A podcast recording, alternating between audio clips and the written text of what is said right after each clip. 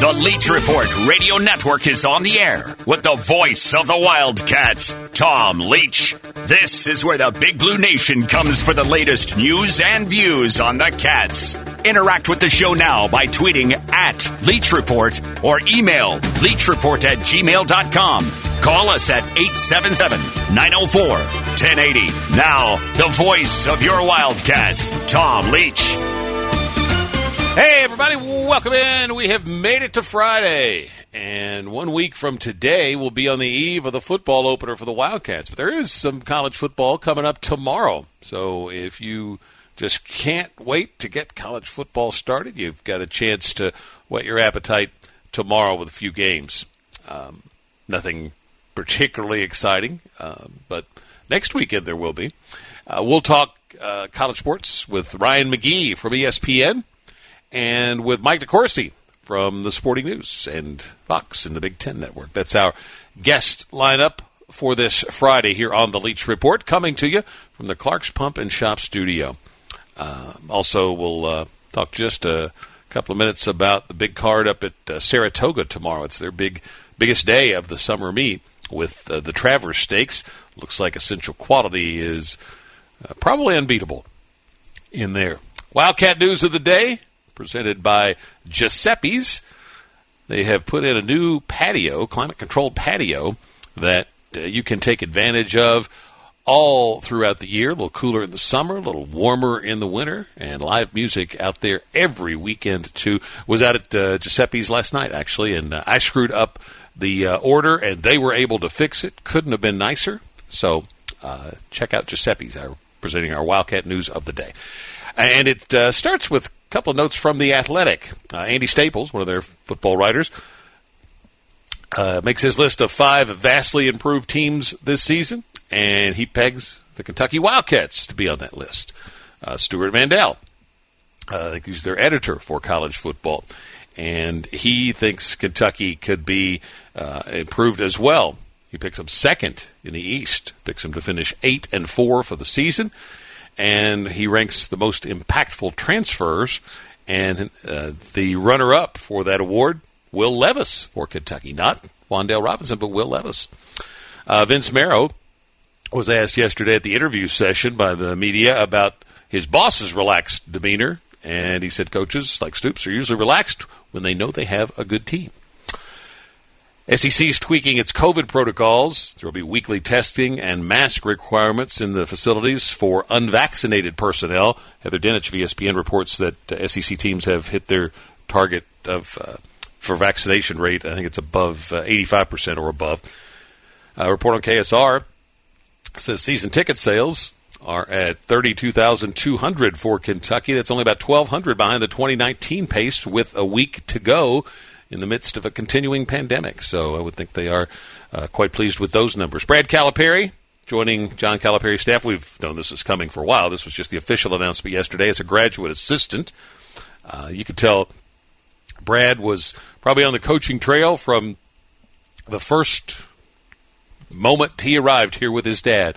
Uh, always uh, around the team, around the program, uh, soaking in some knowledge. So He's getting on the coaching path now.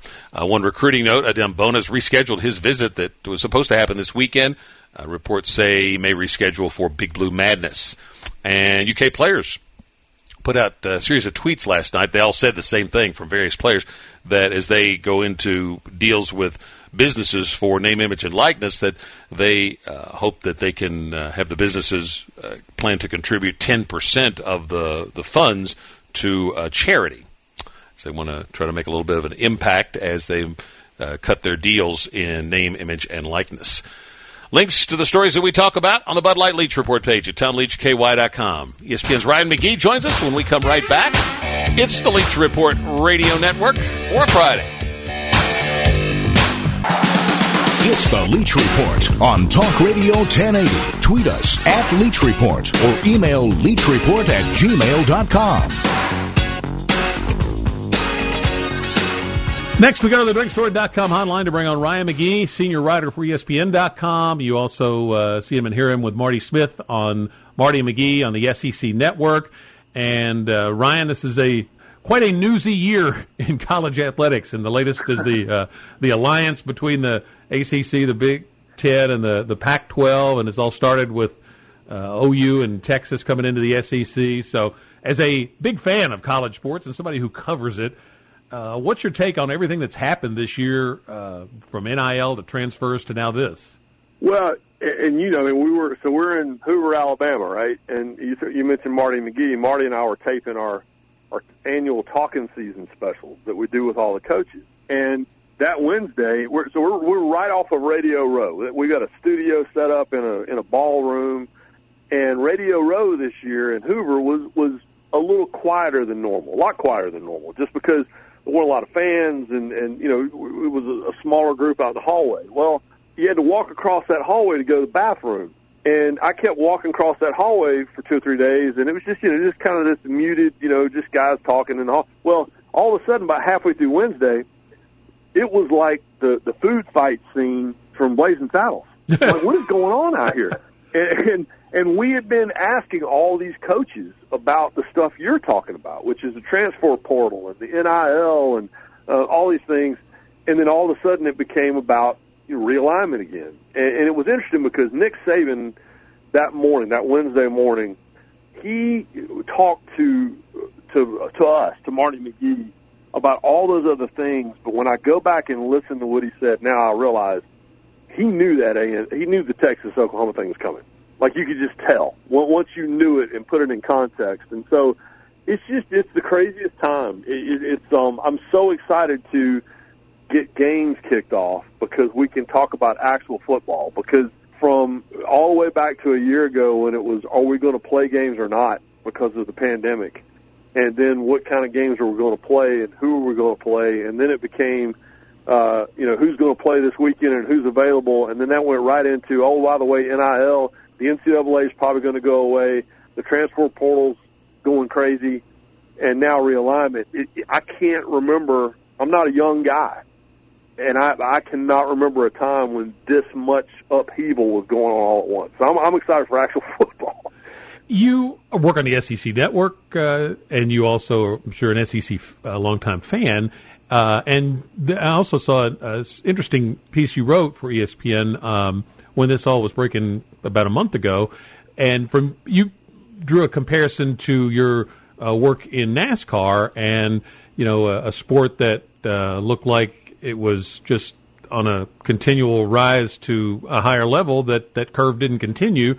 And you said, I think, wrote basically that you know college football or college sports has to be careful uh, moving forward that they don't make some uh, similar mistakes. I guess.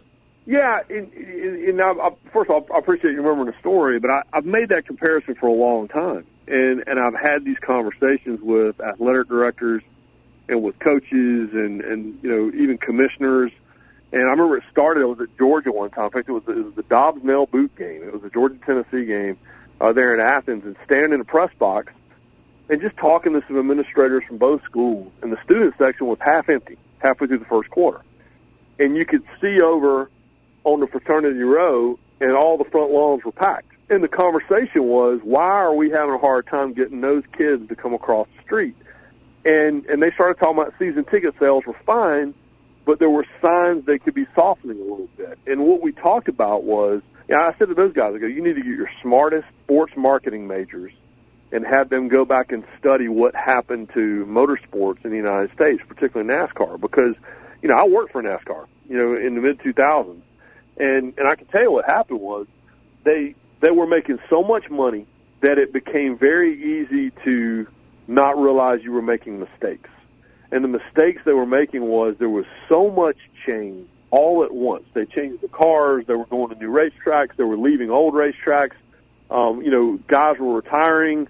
Um, all this stuff was happening all at once. They got rid of country music at the racetrack. All these things happened all at once. And when the market went south and sponsorship dried up in the late 2000s, they got exposed because they looked around and realized that their old school fans that had gotten them to where they were had left because they didn't recognize the sport anymore. And so that's a really long way of saying be careful with all of the change and all of the growth because it might look really good in the short term. But, you know, you go to Texas And for the last 10 years, they've created an entire generation of kids that don't care a thing about the Texas Texas A&M football game because they've never seen one. And so that's what you have to be careful about is making sure that you don't get so far off your base that you forget who you are and you forget how you got there. And I'm not saying that's what they're doing, but I'm saying they need to be careful to make sure that's not what they're doing. I'll give you another NASCAR analogy. You can't just look off the nose of the car.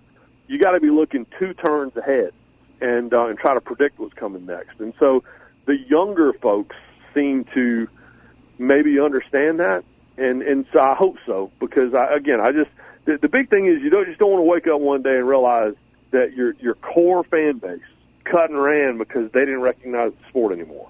And um and and so it's it's uh it's going to be really really interesting going forward because um you know uh, if you're of a certain age how much realignment can you take you know and and and and if you get to keep your games I, I was just doing a radio interview earlier today in Salt Lake City as long as BYU and Utah are playing they're fine but when that game went away for a little bit you know they realized they'd messed with it too much and so you just got to make sure that you stay um, you stay true to what got you there because you don't want to lose your identity. No, I think you make some good points. You know, Kansas and Missouri went away. Texas, Texas A&M yeah. went away. Maybe that one will will come back as part of this, of this deal. Uh, one thing that, if they do it right, could be good about uh, this for the SEC is, you know, Kentucky's seen Texas A&M once in the time A&M's been in the league. If they change yeah. the way they do scheduling, you know that that shouldn't happen. And if you're doing something where you're seeing the other teams in the league at least every four years, if not every two or three, then that could be an improvement. Yeah, I totally agree. And listen, I, I grew up in North Carolina, and we had a situation just to. I grew up on Tobacco Road. I grew up in Raleigh, and we had a situation what just two football seasons ago, where Wake Forest and North Carolina had to schedule a non-conference football game because they had not played in so long, and they're old-time bitter rivals going back a hundred years. And so that that's you just have to make sure you don't put yourself in a position where you know you mentioned Kansas and Missouri. You know, again, there's a whole generation of kids. You know, that, that the thing we take for granted is, you know, let's say that Kentucky and Louisville quit playing in all sports for like ten years. It's impossible. You know, we think it would be an impossible idea that you would raise an entire generation of kids that didn't care a thing about that game because it didn't exist. It would totally happen. And those of us of a certain age would be really excited when it came back. But but but kids of another age, they would be like, "Well, I, I don't even know. Is this game a big deal?" Because what they see is they see old film, right? They see, they see standard definition clips of football games and basketball games that don't mean a thing to them. And so you just you, what got us all to to why we love it so much is because we grew up watching those games. And if you take those away, or if you or if you do something that might threaten to take those away, then to me that's just uh, no matter how much money you're making, that ain't good for the sport. Friday edition of the Leach Report. We're talking with Marty McGee from ESPN.com and the Marty and McGee Show on the SEC Network. Let's talk about the uh, the upcoming season, and we'll be provincial here since uh, we're in Kentucky with this show. Uh, give me your take on how what you've seen Mark Stoops do with the Kentucky program, what you thought could be done, and what he has actually accomplished to this point.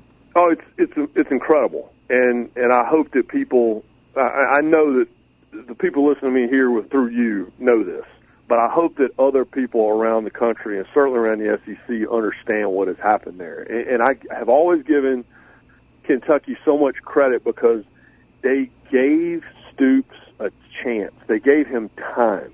And when he said, "I'm going to need this," and we, Marty and I, Marty McGee, we talked to Stoops about this as part of our talking season specials. But I, I said, how great of a gift was it to be given some years, and those handful of years in the beginning where they didn't have, they weren't, they were below 500 but you know, how great of a gift was it to be given the time to build what you needed to build? Because most coaches don't get that. And he said, "Well, I also kind of felt like I earned it," and he did, because all the signs were there that that the moves were being made forward. And now the expectation is for Kentucky to win football games, and Kentucky's playing bowl games, and Kentucky to compete in the SEC East, and you know, the the next step obviously is to get to the championship game. And so, uh, to to see what they've done um, is, uh, and to see what he's done um, is just a remarkable, remarkable thing. And, and to be given again, to be given several years to get there.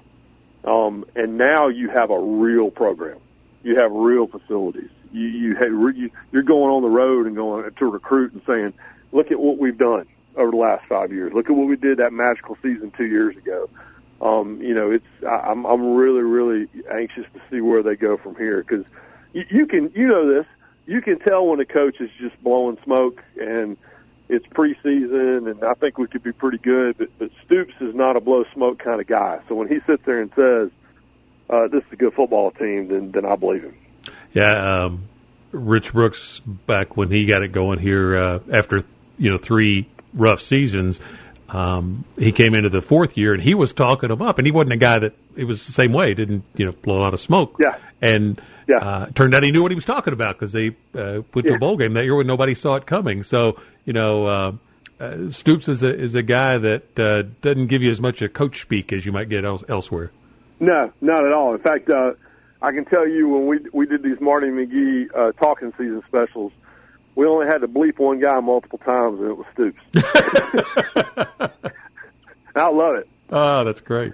Um, how uh, what how far is the upside for this season for Kentucky? Do you think? Oh, I, I think there's a lot of potential there. I mean, I, I think, I think, uh, I think it's a base of seven wins, and then I think it's, um, you know, going in there and sneaking in there and getting a couple maybe people don't expect. And so, yeah, I, I I think, I think this team, um, this is the team. And again, we're talking about Kentucky football, and those of us of a certain age, I, love saying these things about Kentucky football, which is, you know, seven and five would be fine and I, I think that's where well, every every prediction I've seen that's kind of where they have them slotted. But to me, uh, uh, seven and five for this team will be a disappointment. So so I think uh, I, I I like to see them get. I want to see them get in there and win one. Maybe people don't expect, and, and boost that regular season number up to, to eight or nine. Ryan McGee, you see him on the SEC Network with uh, Marty Smith, and read him at ESPN.com. Thank you. Hey, you call me anytime. enjoyed that with Ryan McGee. I got to uh, connect with him through a mutual friend, Shannon Spake. He worked with her for many years on uh, ESPN's NASCAR coverage. It's the Leach Report for Friday, and we'll continue in just a couple of moments.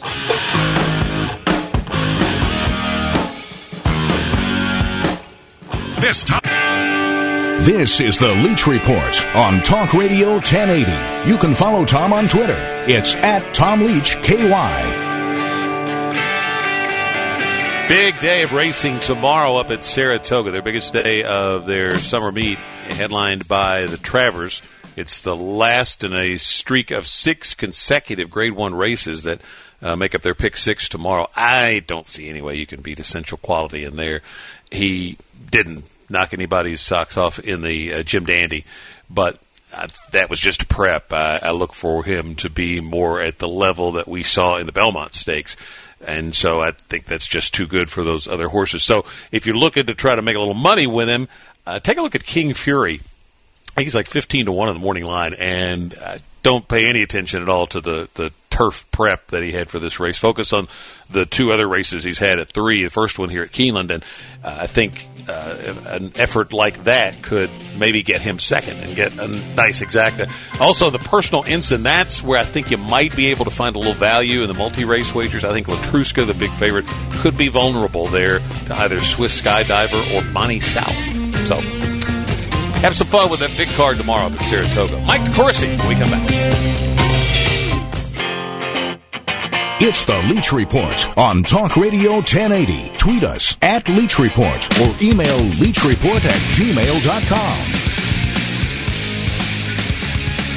From the Clark's Pump and Shop studio, it is the second half of the Leach Report, and we are one week away from the start of the college football season. Uh, for everybody, uh, it's a week from tomorrow. A few teams get going uh, actually tomorrow, so you'll get a chance to enjoy a little college football that counts, plus the preseason games that are going on. To the Clarks, or to the uh, drinksword.com hotline we go to bring on Mike DeCourcy. We'll talk uh, some college hoops here with uh, Mike from sportingnews.com, Fox Sports, and the Big Ten Network, and the Big Ten and the ACC, the Pac 12 made some news this week with their alliance that in some in some reports, uh, some opinions, I guess I saw it kind of landed with uh, a little bit of a thud. What was your take on it, Mike?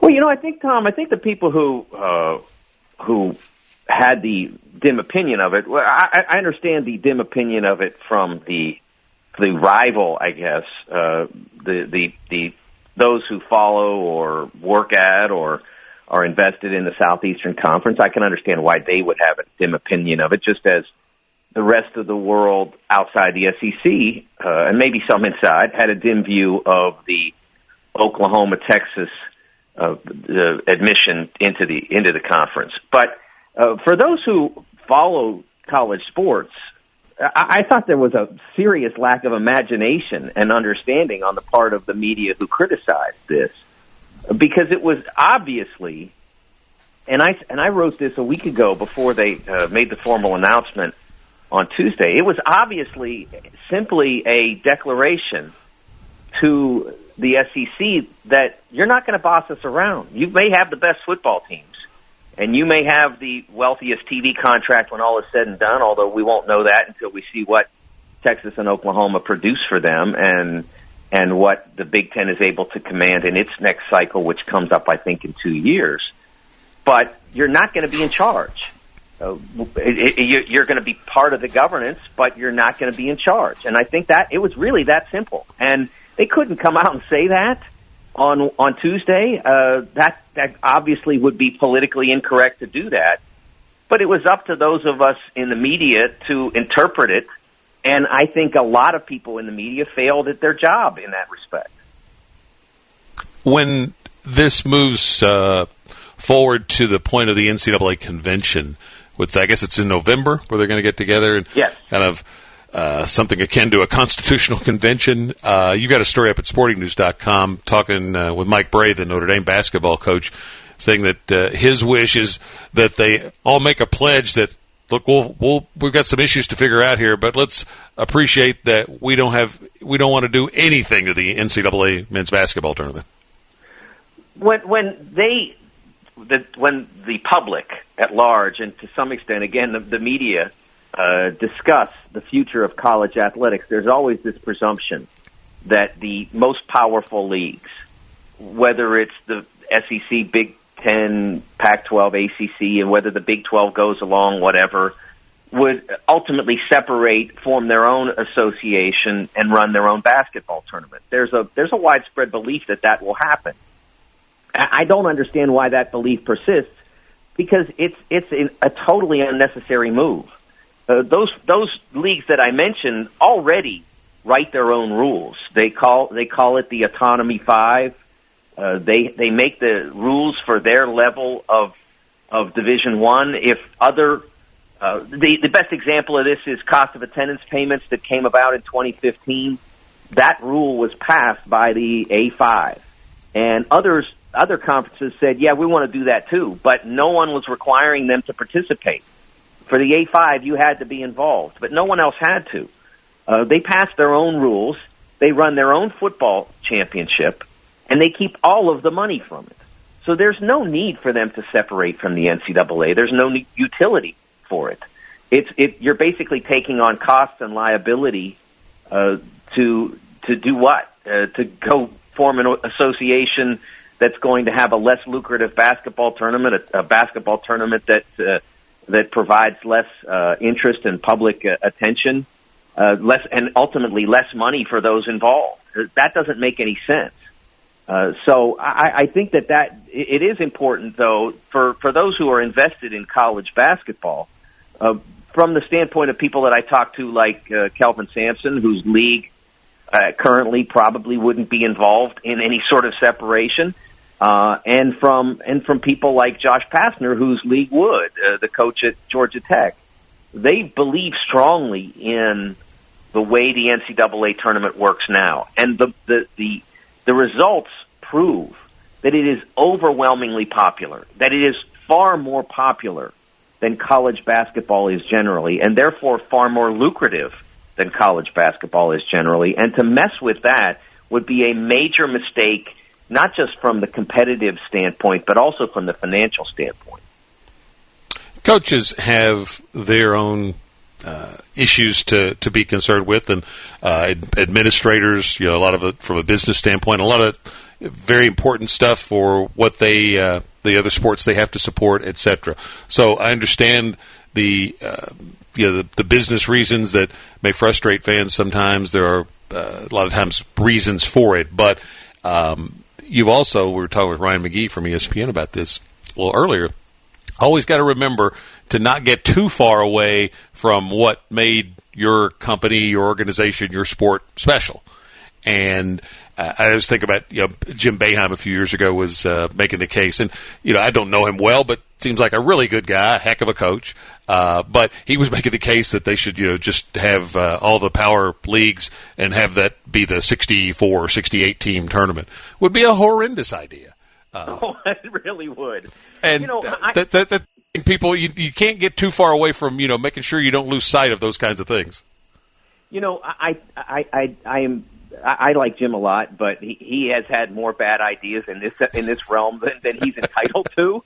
Uh, it, it, what what you have to remember is that there's a formula to the tournament that really has a sort of magic to it, and and that magic it, it results in serious money. I mean, three weeks of college basketball worth basically right now a billion dollars, and by and by 2025, when the payout from CBS Turner jumps it's going to be worth close to a billion and a half. Uh, that's that the, the the whole tournament total. That's a that's an unbelievable sum of money for three weeks of basketball.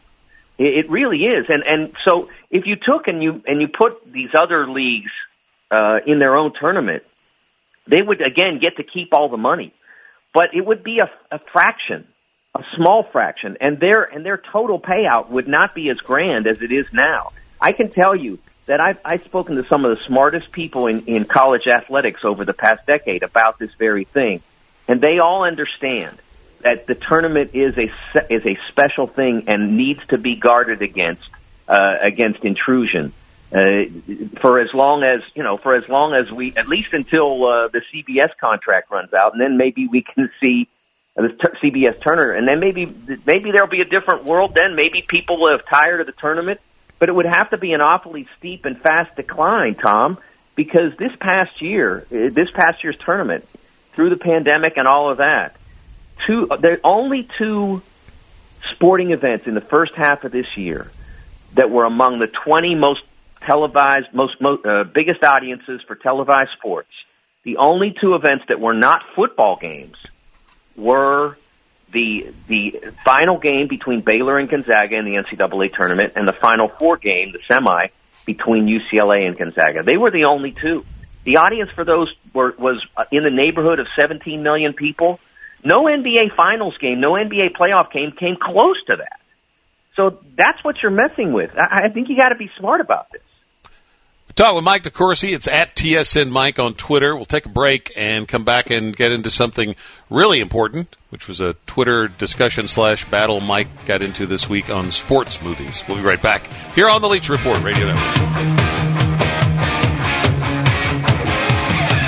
This is the Leach Report on Talk Radio 1080. You can follow Tom on Twitter. It's at Tom Leach KY.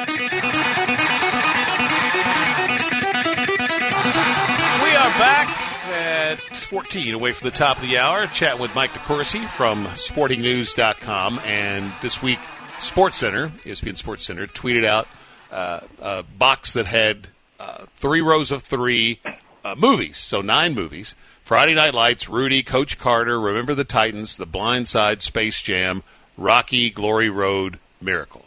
And it said you can only pick three from this list. And Mike DeCourcy replied that that uh, Rocky doesn't even that none of these movies belong in the same sentence with Rocky. I should have t- should have uh, tweeted "Amen" back to you.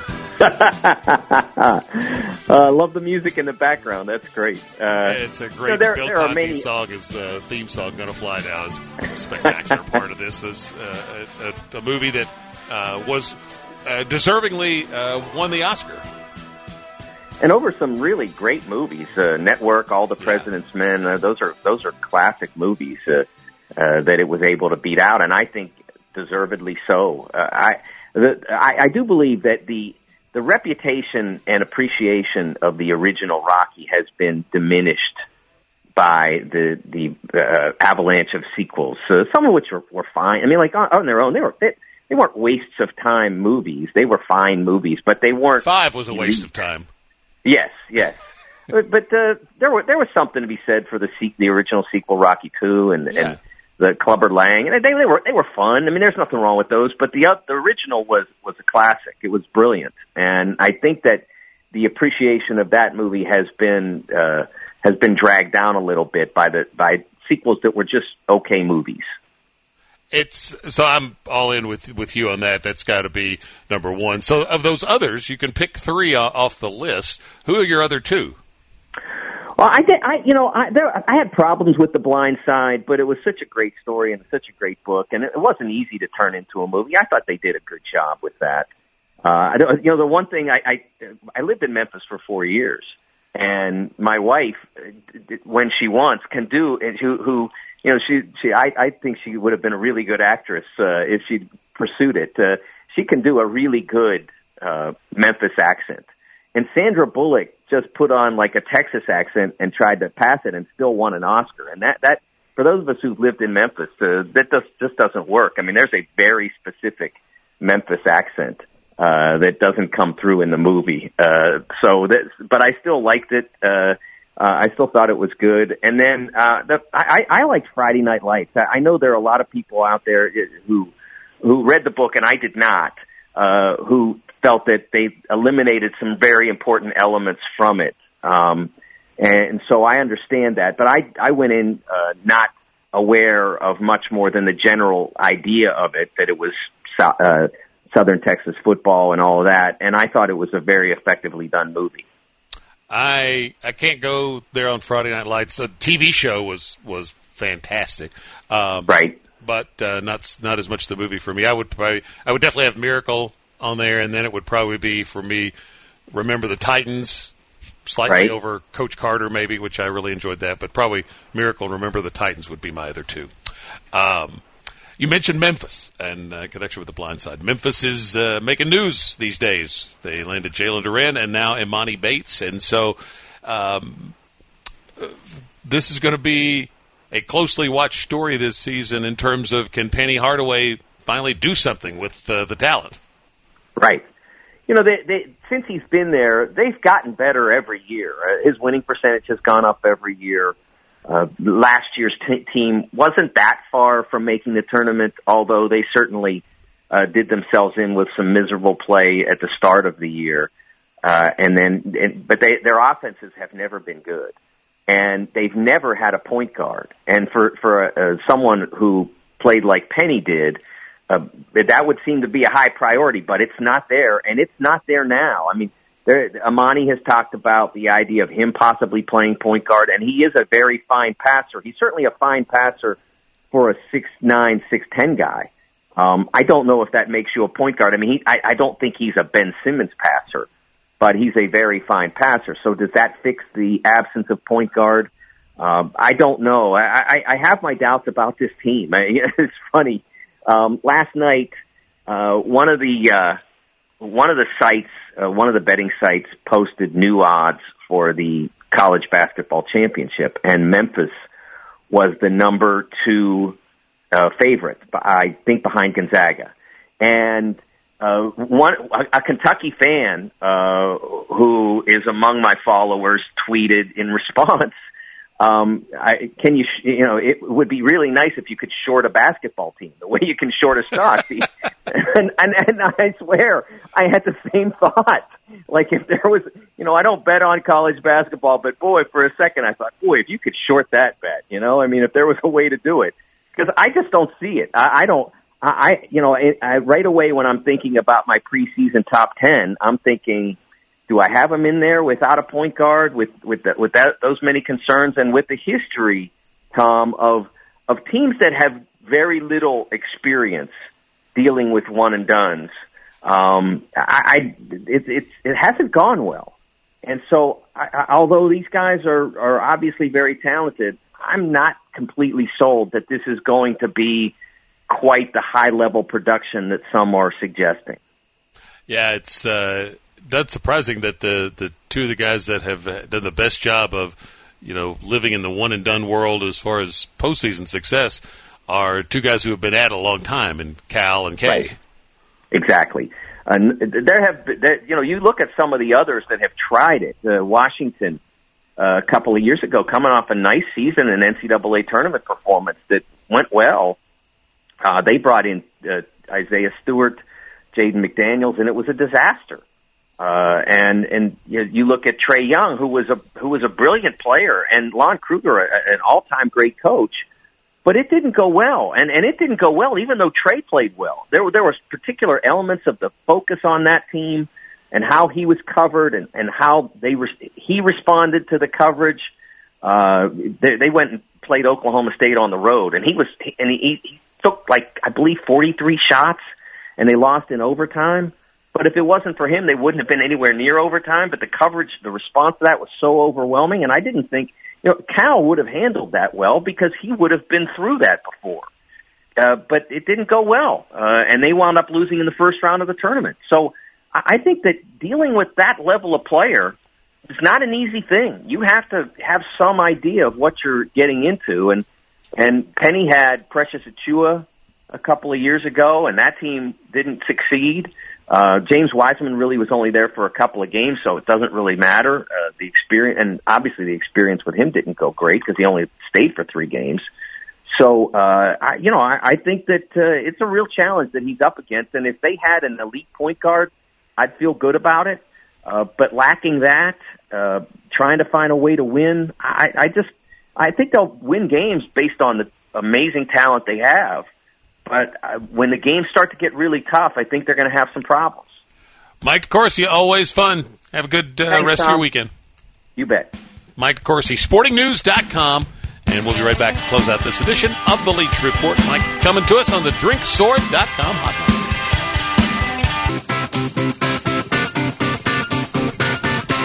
No Wildcat history notes today, just one birthday. The AD, Mitch Barnhart, celebrating a birthday today. UK volleyball gets its season cranked up today in Dayton. We, uh, if you didn't hear their interview with Coach Skinner yesterday, you can catch that on the podcast. Um, UK men's soccer, ranked 14th in the country, opened up with a 0-0 draw at Coastal Carolina. The UK women's soccer team uh, routed Louisiana Lafayette 5-0 yesterday. Uh, reporter for the Baltimore Ravens says that uh, Chris Westry is likely to make the roster in the secondary. Happy for Chris. And Jon Toth, former Wildcat center, has re-signed with the Washington football team. And it's the second weekend of the high school football season. And there's a great story yesterday from Jared Peck, who covers high school sports for the Herald Leader, on Gary Ball, who uh, does all the, the play-by-play of high school sports for PrepSpin.com. Uh, our friends uh, Mingua Beef Jerky are a big supporter of uh, the high school sports through Prep Spin, and uh, Gary's overcoming a stroke and back in the booth this season. So I was happy to see that. Glad uh, Gary's doing well. See ya on Monday. Have a great weekend, everybody. Leach Report. Make sure you check out the podcast page at tomleachky.com whenever you miss a show. And be sure to follow the Leach Report Facebook page. If you have a question for Tom,